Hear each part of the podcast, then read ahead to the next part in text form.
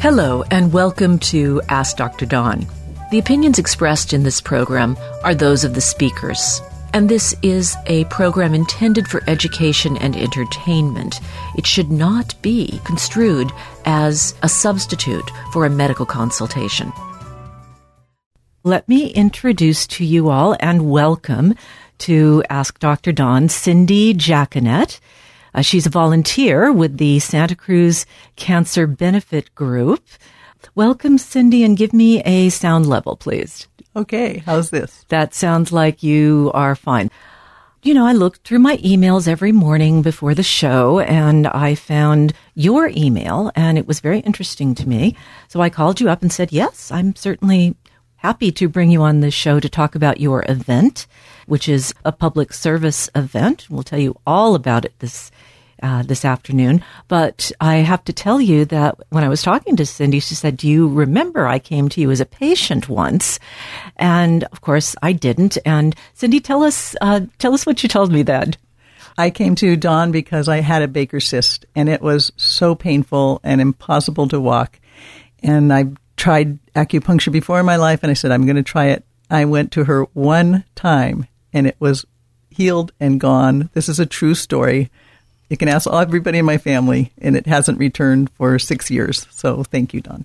Well, you're welcome. And I just love the acupuncture stories because, well, there's a whole lot of things that I was taught in medical school that are like, oh, you can't treat that. You just have to operate on it. And you know what? Tain't necessarily so, as they say in musical theater. So tell us a little bit about yourself. You are obviously very engaged in cancer support. Tell us about the Santa Cruz Cancer Benefit Group. So the Santa Cruz Cancer Benefit Group is a nonprofit organization, and it was founded in, I think it was 1999, by five Santa Cruz members who raised a glass to each other and said, we are going to dedicate our lives to helping people in Santa Cruz who are either suffering from cancer or going through cancer treatment, and we want to make sure we eradicate this disease from the planet. So they've been working hard to raise funds for various beneficiary organizations in Santa Cruz. So I reached out to them to help support Pancreatic Cancer Awareness Month and the concert that we're having, Raising Our Voices for Pancreatic Cancer, on November 19th. All right. Well, this is a group that supports other organizations as well. Can you tell us a little bit? I'm sure people have heard of the CATS Cancer Center. Tell us a little bit more about their work with them. So I talked with the CATS Center, and they were just honored and so grateful to the Santa Cruz Cancer Benefit Group because the CATS Center provides free counseling, free dietitian, free transportation, and support groups for Santa Cruz, people in Santa Cruz or people who come to them from Santa Cruz area. So it's very wonderful organization to have, and they benefit from funds from the Santa Cruz Cancer Benefit Group fundraising. And the Cancer Benefit Group, if I'm not mistaken, also funds research. Yes, they fund local research. They fund research through UCSC, and their research is actually provided successful studies that have resulted in even more funding through the National Health Organization. Now, as I understand it, November 16th is International Pancreatic Cancer Awareness Day. How long has that been around? So that's also been around since the late 1999, 1988, 1998. So Niagara Falls, they turned purple. They turn buildings throughout the world purple. Purple is the color of Pancreatic Cancer Awareness Month, and there's various online events that happen that day. And close to that day, Los Angeles has a big gala, so I said, Santa Cruz, let's get aware. What can we do in Santa Cruz? And I saw something when I looked at this about purple kites. Is that really a thing? You fly a purple kite? Is that... Not here, but in England, it's a big... England, yeah. They fly purple kites for Pancreatic Cancer Awareness Day. And, of course, this It could be here. Everybody on the 16th, we could get down to the beach and fly purple kites. I don't know. It sounds to me like a real, what do they call that? A flash mob. I think we should get on our Instagram and our Twitter and see if we can't flash mob kite flying. Anyone listening who's got better social media chops than me, please feel free to take that on. We would love to hear from you. So let's talk about this upcoming event. I'm going to look at my lovely flyer. It has a picture of a beautiful woman spreading her arms in song. She looks very much like the woman who played Jenny Lind in The Greatest Show, actually, in this image. I'm not, no earworms. That movie is just full of earworms. I will not do that to you. So Sunday, November 19th, Raising Voices for Pancreatic Cancer Support. And this is at the Bargetto Winery in Santa Cruz. And the doors open at 5 p.m. People need an advance ticket for that. Is that right? Yes. Tickets are limited, but they are available, and they are available now. So you contact Santa, S for Santa, C for Cruz, C for Cancer, B for Benefit, G for Group. So that's sccbg.org to find all the ticketing and event information. Okay, so Sam, Cat, Bob, George, gotcha, .org. It's faster. Besides, the more way you spin it. And tell us a little bit about the artists who will be there. Uma Dobia is an Australian singer, and her brother lives in Santa Cruz. So the conversation came to, would you be interested in performing a benefit in Santa Cruz? And she agreed, and she was excited about performing in Santa Cruz. She's a soprano.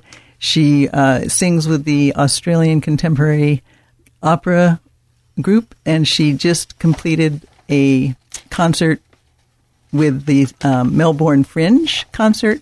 And she had online tickets, which, of course, our family bought.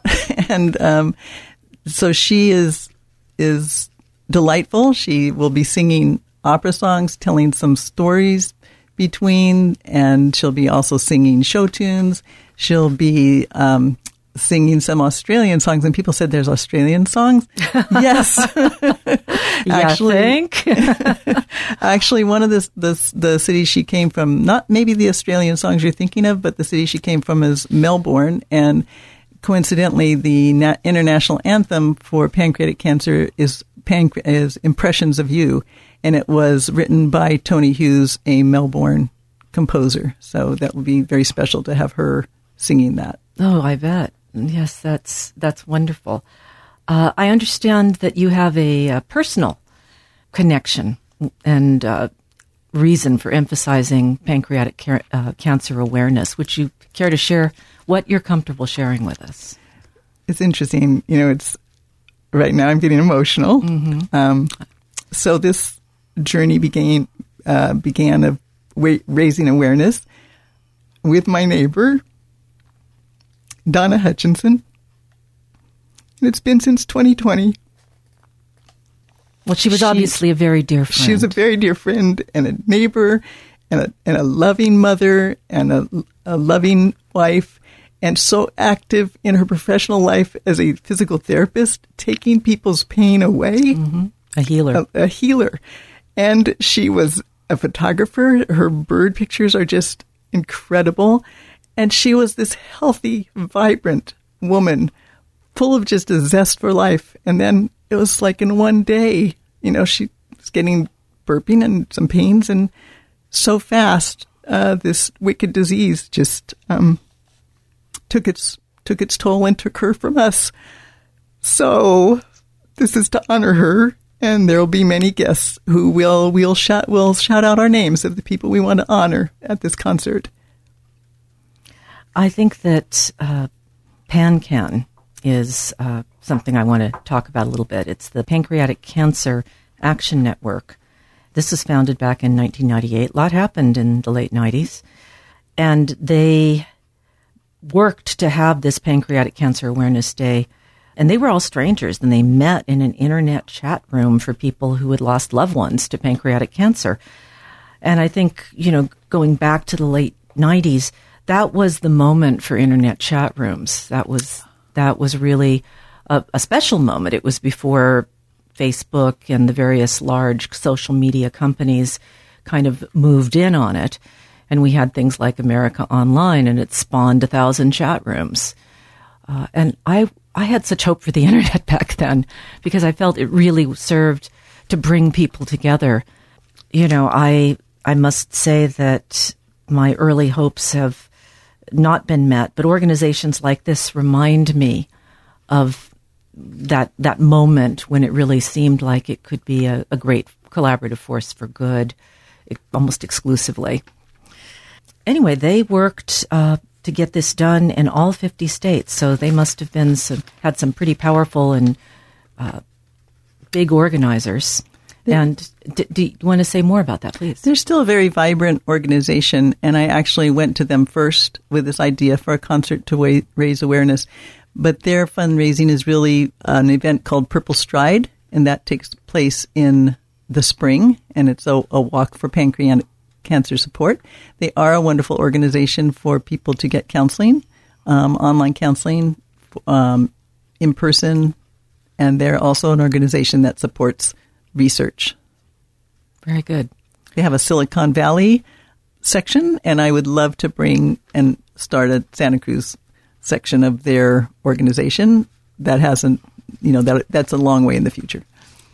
Well, to the extent that anyone is interested in connecting with Cindy Jacquinette, you can let me know through the Ask Dr. Dawn website, 45 minutes to onair@ksqd.org.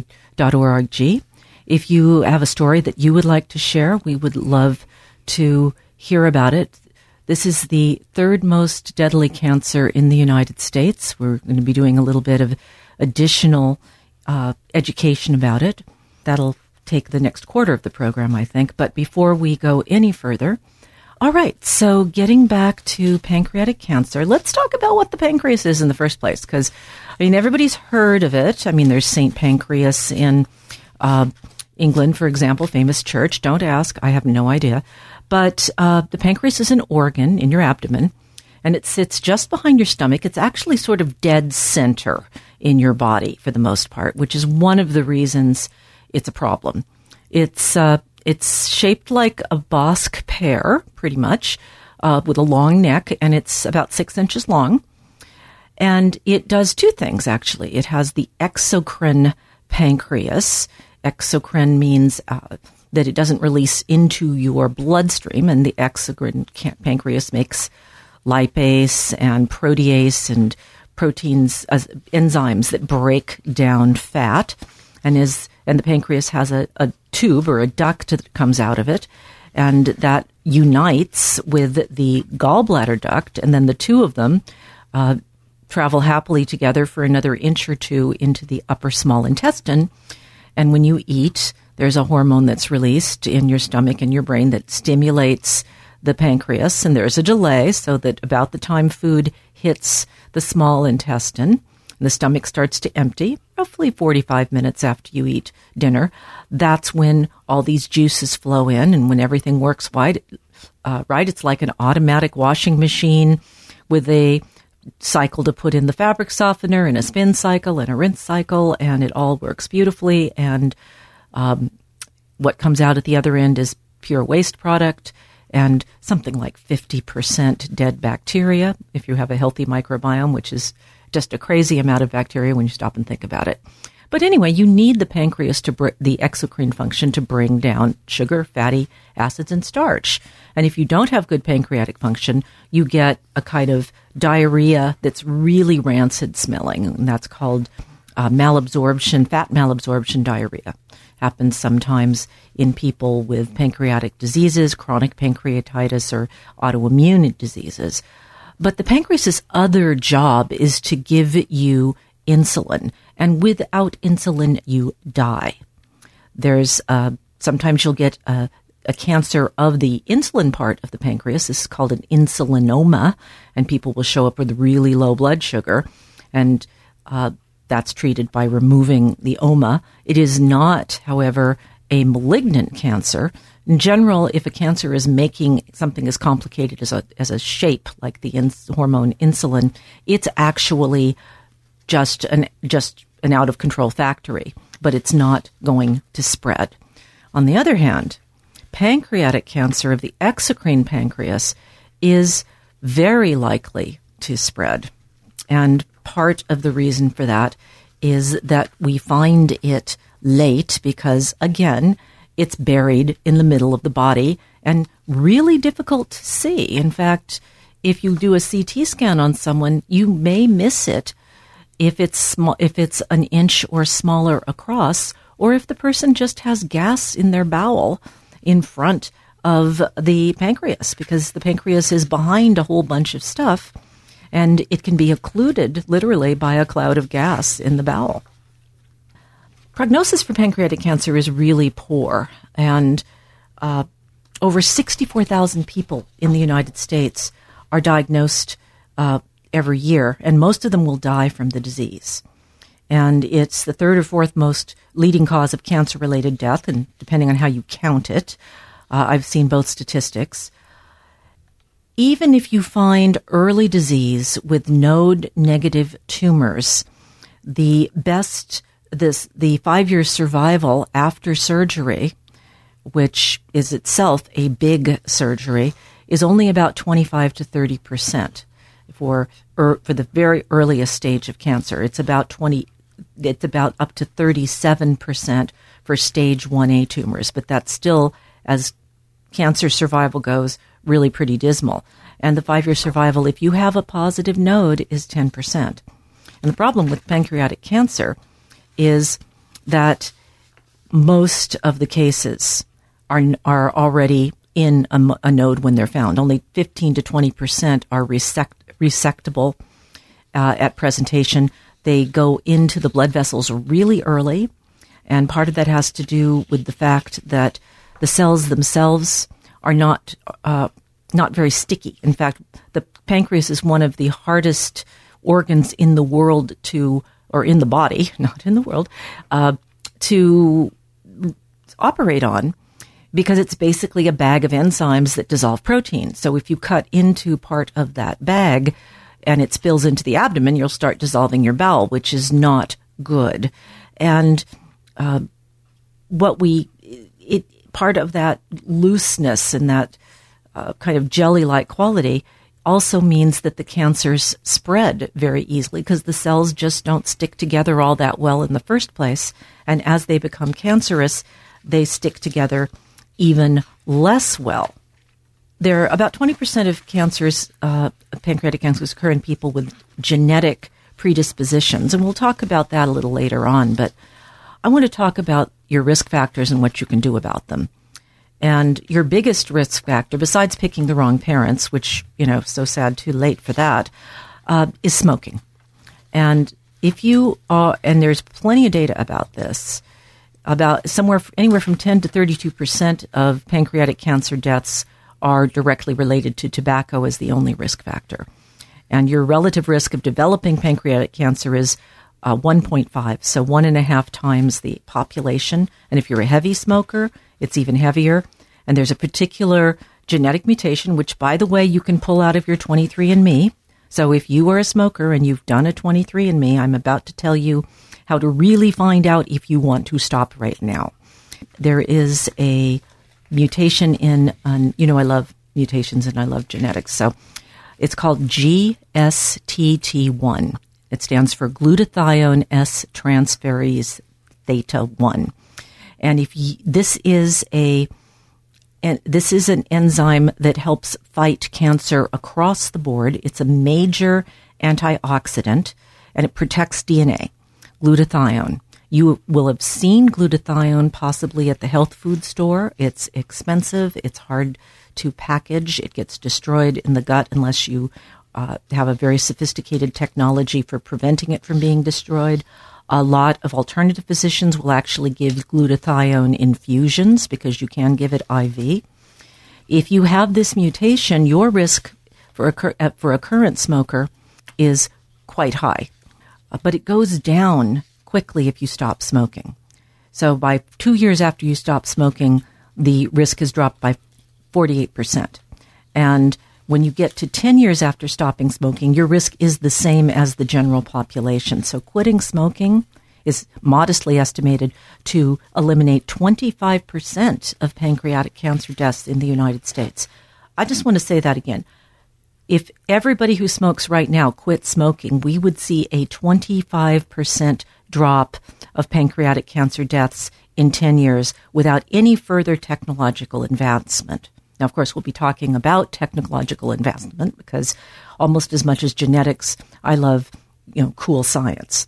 Another risk factor, and again, these are not additive but multiplicative, is being overweight. So if you are clinically obese, which means having a BIM over 30 kilograms, a BMI of over 30 kilograms meter squared, you have a relative risk of 1.72. In other words, worse than smoking. And smoking is big. This is one of the reasons why we are seeing an increase in pancreatic cancer across the board and seeing it in younger people, because people are getting obese younger, some as early as grade school, and therefore they have this risk for longer. And just like with colon cancer, we're seeing it earlier and younger and worse, more aggressive. So these are things that we can turn around.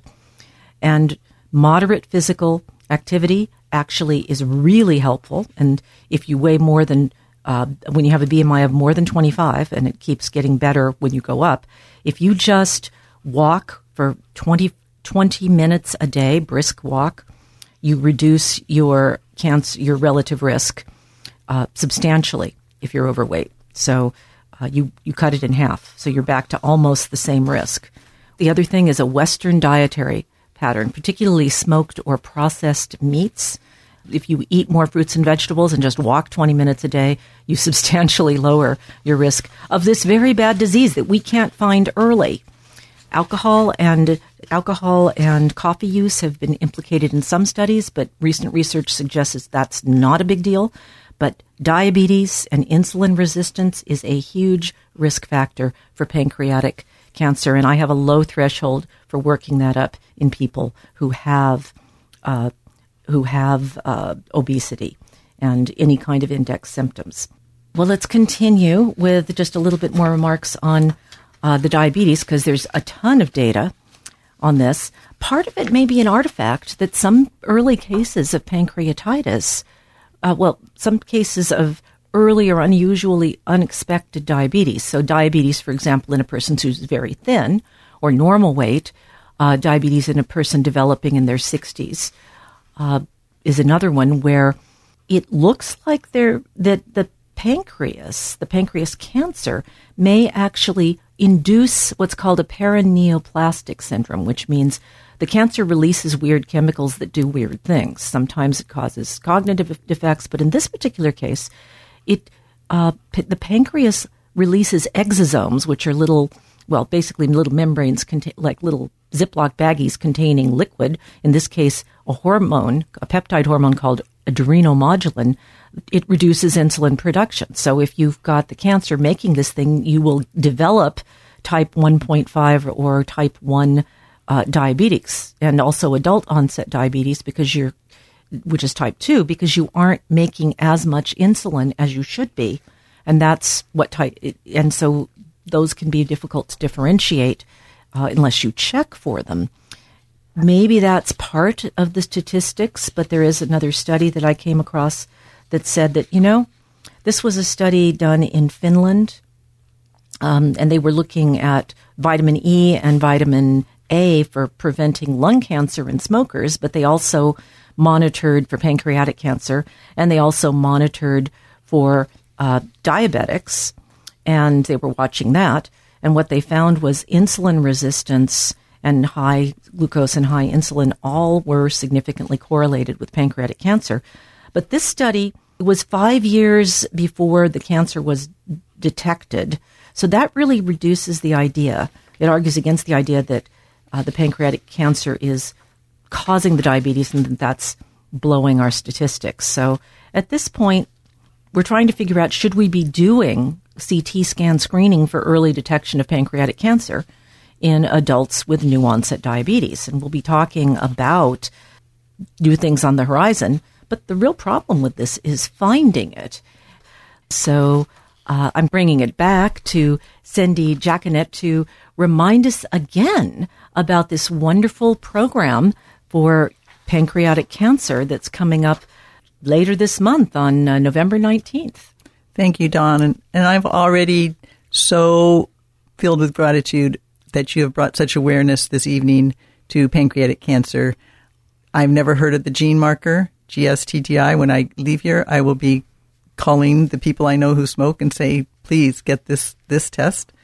The people who started Santa Cruz Cancer Benefit Group started the group to say, let's find positive ways to channel our frustrations with cancer into community events. So on November 19th, Sunday, November 19th, from 5 to 8, we are having Raising Voices for Pancreatic Cancer Support at Bargetto Winery, and it features singer Uma Dobia from Australia. It features local pianist, accompanist Marina Thomas from Watsonville.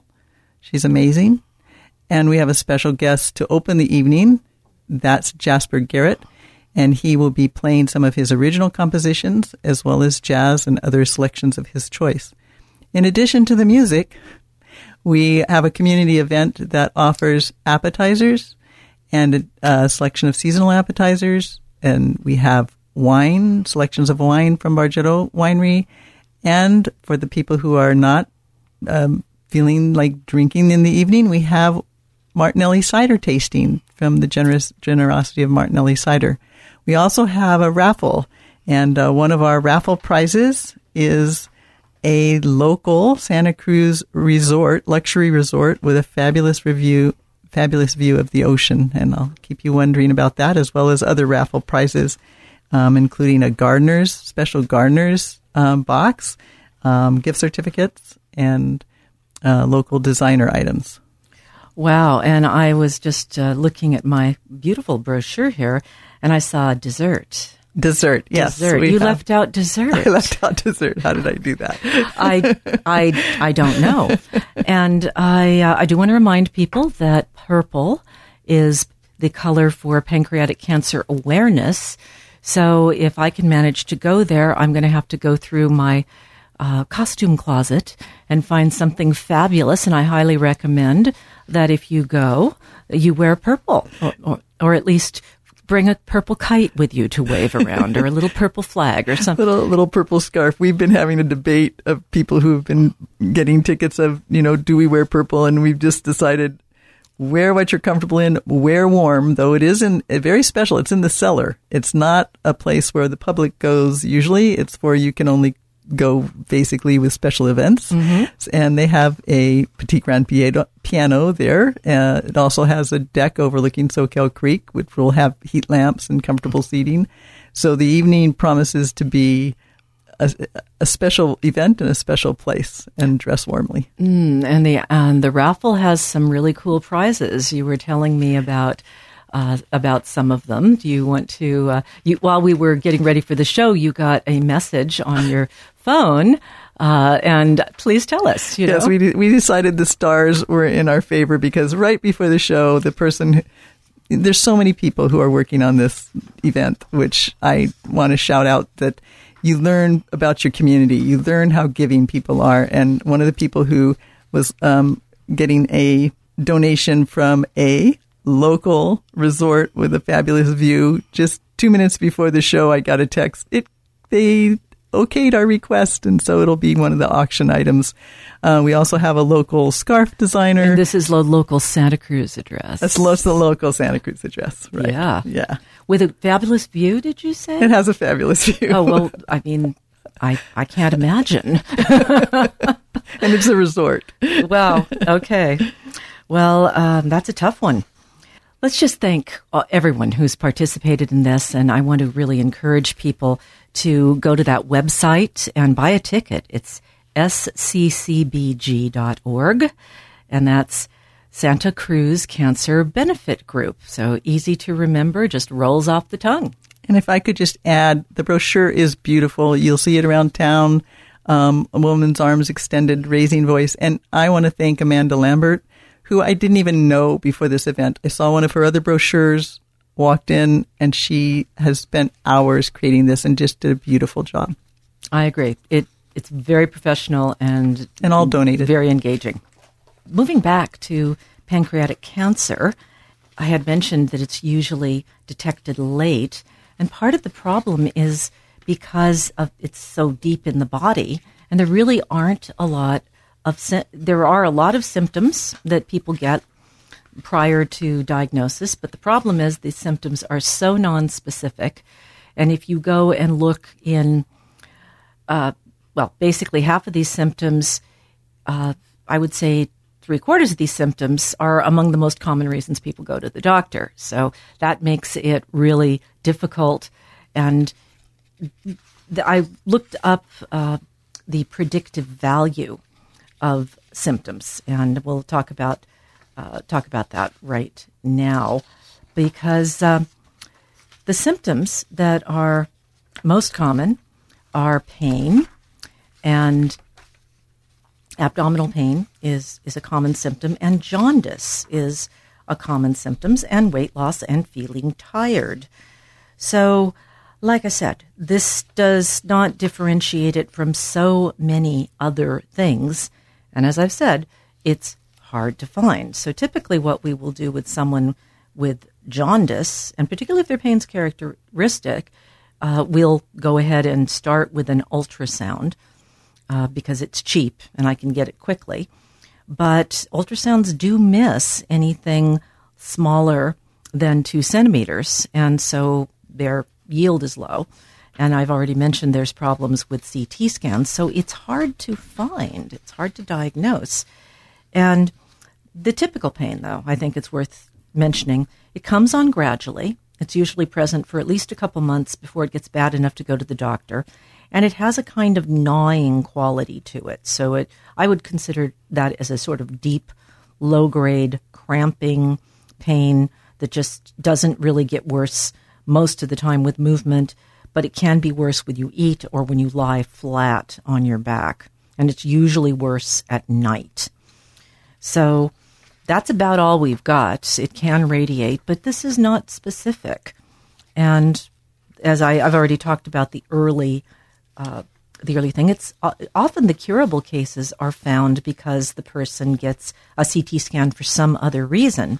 And I have a long-term pancreatic survivor in my practice who actually I treated with acupuncture because she had a lot of difficulty with recovery from the surgery. It's a big surgery. And she also got some preventative chemotherapy, but that was also something that gave her trouble. And she made it through and is one of that 15% survivors. Haven't seen her for a while, but she got through very well. But, you know, the symptoms just have to have a very low predictive value. So, for example, if a patient shows up with jaundice, it has a predictive value of 22%. If an older patient comes in, if they're 60 and above, and they come in and they're yellow, the probability that they have pancreatic cancer is 1 out of 5. And that's the best symptom we've got. It's a needle in the haystack problem, and there's nothing particularly characteristic about it. Sudden weight loss would be another one to really watch out for.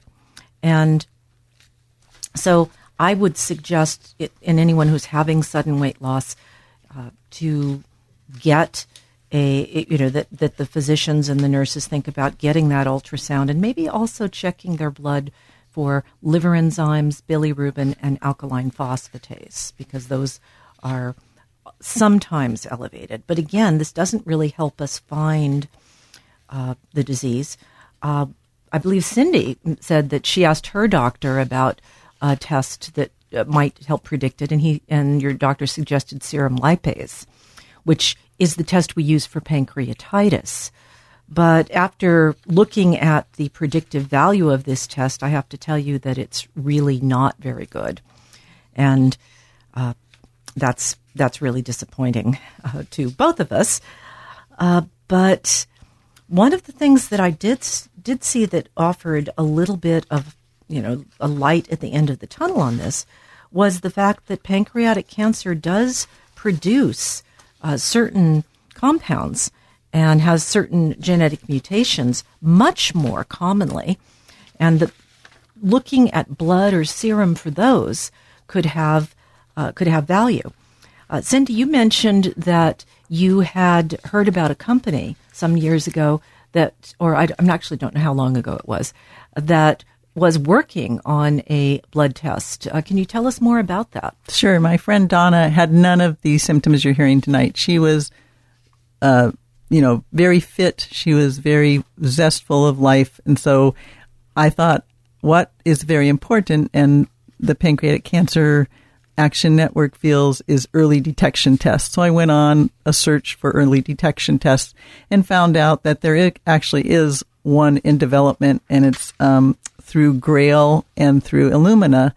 So I decided this would be very good for me to be a socially aware investor, and I would invest in Illumina. And then it turns out that those two companies are a bit at odds. And so my brother said, don't invest in the companies, invest in the research. And my brother's coming to the event. He's coming to the November 19th event, approves of this as a real way to invest your time and energy. Well, there's another way that you can invest in pancreatic cancer awareness and also funding. And that's because of, I believe our previous speaker in Talk of the Bay alluded to the budget, and that's something that you can do for political action. Do you care to explain that, Cindy? Absolutely. There's in the budget that we're all holding our breath again on, there's $200 million that is allocated for pancreatic cancer research, for early detection tests, for treatment. And you can call your senators, you can call your Congress to make sure that funding stays. And that is a major hope of the organizations, too. People from the organizations are calling, and you can join that call. Well, I want to encourage everyone to do that. I was talking to a doctor in the physician's lounge at Dominican today, and he was talking about a different topic, but about the importance of political action. And he was going to give Jimmy Panetta a call and talk about the fact that the Health and Human Services is proposing a 4% cut in physician reimbursement. And I had also heard from another doctor earlier on that no one in town can find a doctor if they're Medicare. There's just nobody taking new Medicare. And doctors' practices are full. Of course, we're trying to grow some new doctors, but our production line is 3 years on that. So it makes a whole lot of sense to cut reimbursement when you're trying to encourage people to take more patients on at reduced rates. That's so clever, and especially since everybody else is getting more money. So I don't know, but let's see if we can't shake the rattle the bars on the cage on this pancreatic cancer funding. And I was second rattling the bars on Medicare. We have a situation in our family where to get a doctor on Medicare is difficult, and to get our government saying there needs to be acceptance for Medicare patients by doctors. Right. And that if you are losing money on the patient, and you have the ever-increasing overhead and administrative burden that particularly primary care doctors suffer under, it's, at some point you just have to say, no margin, no mission, and maybe retire. And a lot of doctors retired between that and COVID and the short staff. It's not as good as it should be to be a physician in the country, particularly in any kind of primary care service. But enough about that, because compared to having pancreatic cancer, that is a first world problem. But I do want to talk about this circulating tumor DNA idea. And we now know that cancers leak DNA, and some of that DNA is DNA that is only seen in cancer cells, and that we are now able to grow that DNA, amplify it to the point where we can read it, similar to the scores for hepatitis C, where AIDS, where HIV, we give you a viral load. Well, we can now give you a cancer load or a sense that you either got a cancer or a pre-cancer, and pancreatic cancer would seem to be one of the ones you would really definitely want to look at. And that's when we come to this KRAS gene. So I want to talk just a little bit about KRAS. So KRAS is one of the most frequently mutated genes. And this is a gene that leads to an abnormal amount of a protein product. And this protein product stimulates the growth of cancer cells. It is a driver gene, as they call it, and it's almost invariably found in cancer. There's also a few other genes in pancreatic cancer. There are some tumor suppressor genes. You'll be familiar with tumor suppressive genes in the form of BRCA1 and BRCA2 for breast cancer. Those genes also are associated with pancreatic cancer, and people who have a history of BRCA1, BRCA2 should definitely receive very thorough screening for pancreatic cancer if they show any sign whatsoever of having the disease. And if we ever get this kind of testing where we can just check their blood once a year, and if we see something, go after it right away with the best imaging that we've got, and even in what they call they basically do endoscopic ultrasound. So they'll stick an endoscope down and get right up next to the pancreas and run an ultrasound on it and try to visualize the cancer. And that's a hard thing to do. You have to sedate the patient. We can't afford to do it on everybody, nor should we, because there'll be more complications than people we find. But it's super important. This one I thought was interesting. There's a gene called FAM that people with multiple myeloma syndrome, and that people who have this, families with this syndrome, have a 34 increased risk of pancreatic cancer.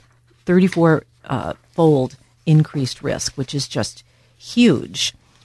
There's a couple of other genes that convey very, very high risk. In the BRCA1, the BRCA2, I already mentioned, that's a 10-fold cancer risk. And there's a disease that's called Peutz-Jeghers syndrome.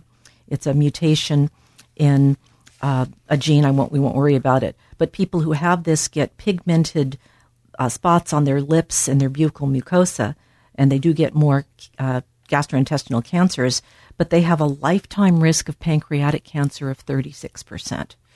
So I don't know how many primary care doctors are aware of these risks associated with these familial cancer syndromes. The most common one is Lynch syndrome, and this is a syndrome where people don't repair their they don't repair their DNA well, so they get more mutations. Lynch syndrome is called hereditary non-polyposis colorectal cancer, so the risks of colorectal cancer are very high, but the risk of pancreatic cancer is also extremely high in people who have this syndrome. And the idea is, if you've got a family history of certain cancers, not pancreatic cancer, mind you, but these other odd cancers, your primary care doctor is the only person who's going to keep this in their head. You don't have an oncologist. And if they've taken a good family history, I mean, the doctor hopefully has gotten something like, yeah, there's this Lynch syndrome in my family, and so you're getting a colonoscopy on them for every couple of years. But I wouldn't have thought, and I don't remember ever being told, that I also need to be alert for pancreatic cancer. So I think I'm going to do a presentation to the medical staff about this as part of my donation or participation in the pancreatic cancer awareness effort. You are making my heart sing. This is exactly what we want, is to build awareness. I've studied this disease a lot, and I've learned more tonight, so much more. So thank you, Dawn. Well, let's thank the Dominican Hospital Medical Library access to UpToDate, because that's how I spend my afternoon. But nevertheless, I pulled a lot of pearls here, and I do think that a presentation or maybe a poster presentation at one of the annual meetings of primary care doctors would be an informative one would be a really good idea.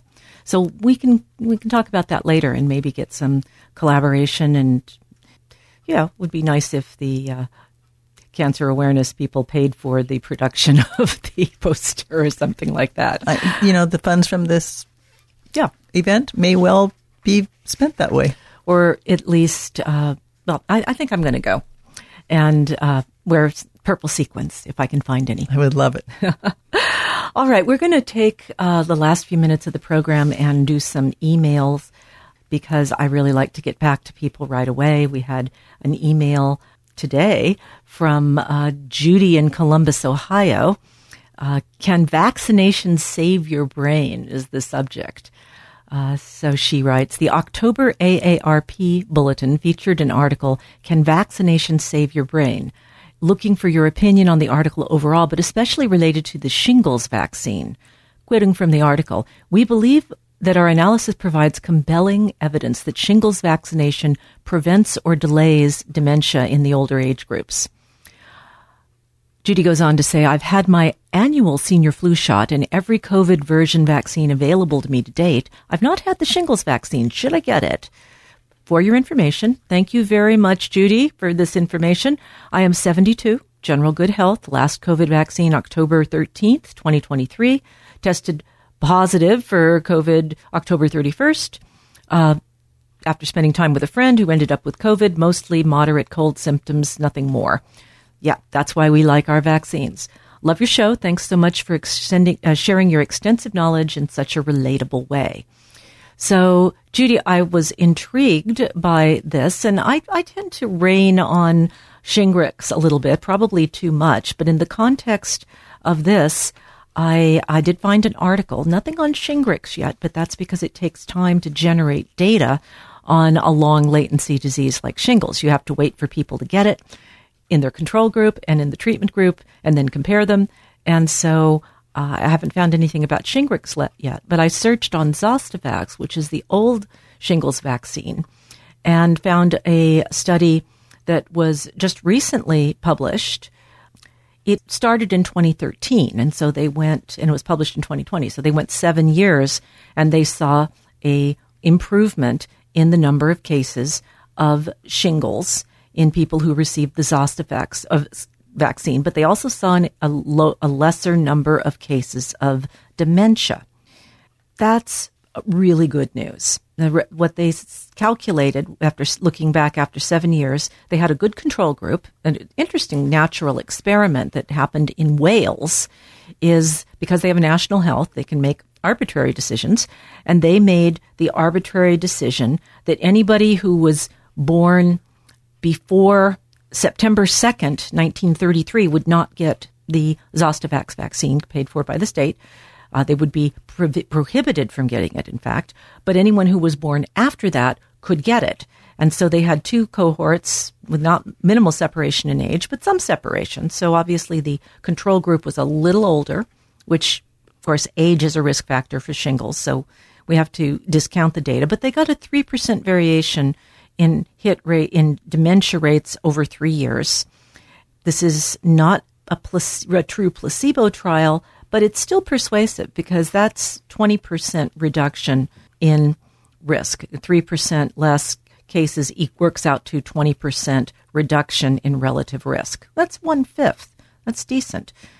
There is other evidence that, particularly in mice, that herpes viruses, and that could be oral herpes simplex, the other, genital herpes, and the and shingles, the chickenpox virus. But what they found there was increased beta amyloid formation. It actually stimulates herpes virus stimulates production of beta amyloid.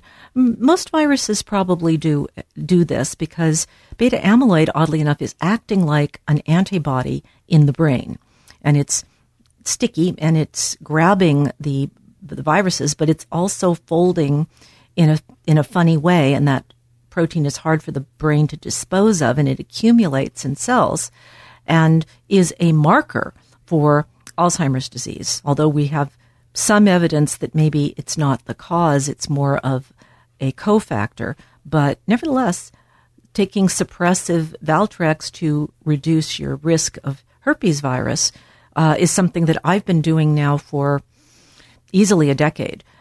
Just 500 milligrams of valacyclovir every day like a vitamin pill.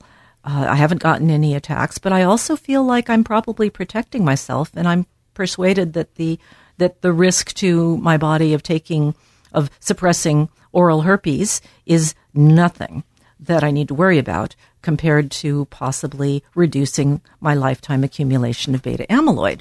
So, I think it makes sense to get the Shingrix vaccine, but I do have a little bit of advice for you.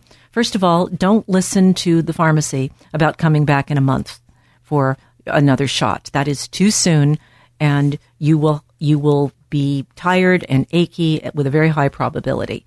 So you can wait up to 6 months, and the older you are, the longer I suggest you wait for your second booster Shingrix shot. They'll try to get you right back in because they're looking to capture the reimbursement for the vaccine. You don't have to play, but you can wait. And I would say 4 months if you want to be, if you're worried, but at least that long to let your body deal with the inflammatory reaction that the Shingrix is deliberately designed to cause in order to get a good antibody change. Okay, got it, but you don't have to get it. The other thing I want you to do is take a hot bath and sweat. So Epsom salts, hot bath, after you get that shot. So a couple hours later, get in there, sweat for 5 or 10 minutes. I want sweat pouring off your forehead. It will reduce the amount of aches and pains and flu-like symptoms from vaccines. Believe me, I've had the opportunity to testify this with many patients in the last few years, and it works. So if there's no medical contraindication to heat, let's do it. I want to thank you, Cindy, so much for coming on the program. We've been interviewing with, and I'm so bad with names. I'm sorry. Cindy Jacquinette. I'm with the Santa Cruz Cancer Benefit Group, and we are having a concert and special event on November 19th from 5 to 8 at Bargetto Cellars. So tickets and information are at sccbg.org. Thank you so much. And thank you for being here.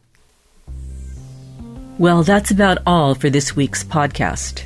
Please go to AskDrDawn.com for news about our future plans, or follow my tweets at AskDrDawn.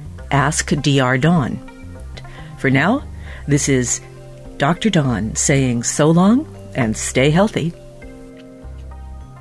Ask Dr. Dawn is brought to you by Jiva Media. Production and editing by Charles Bansky. Music by John Scoville.